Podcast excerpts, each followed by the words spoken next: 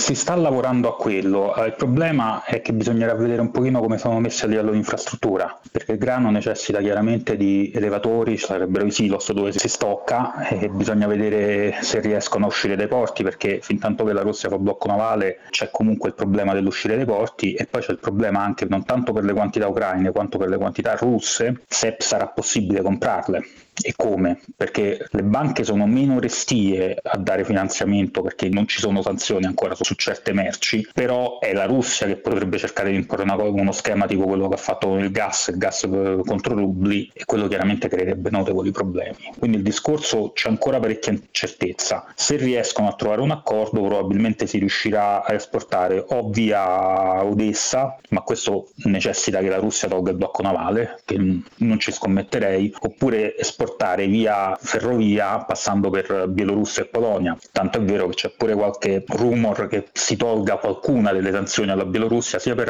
far arrivare un po' di fertilizzanti sia per far passare dalla Bielorussia i carichi dall'Ucraina. Al momento c'è ancora parecchia incertezza, però sembra che qualcosa si stia sbloccando effettivamente.